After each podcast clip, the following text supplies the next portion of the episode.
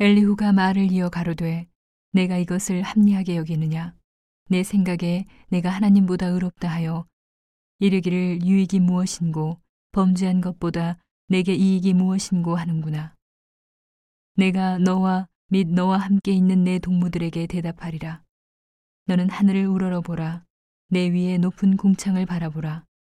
내가 범죄한들 하나님께 무슨 영향이 있겠으며 내 죄악이 관영한들 하나님께 무슨 관계가 있겠으며 내가 의로운들 하나님께 무엇을 드리겠으며 그가 내 손에서 무엇을 받으시겠느냐. 내 악은 너와 같은 사람이나 해할 따름이요 내 의는 인생이나 유익하게 할 뿐이니라.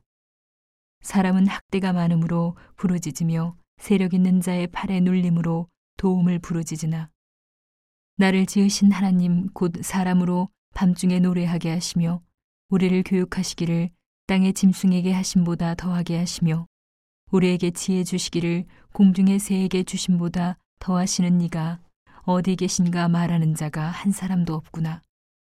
그들이 악인의 교만을 인하여 거기서 부르짖으나 응락하는 자가 없음은 헛된 부르짖음은 하나님이 결코 듣지 아니하시며 전능자가 돌아보지 아니하심이라. 하물며 말하기를 하나님은 배울 수 없고 일의 시비는 그 앞에 있으니 나는 그를 기다릴 뿐이라 하는 너랴.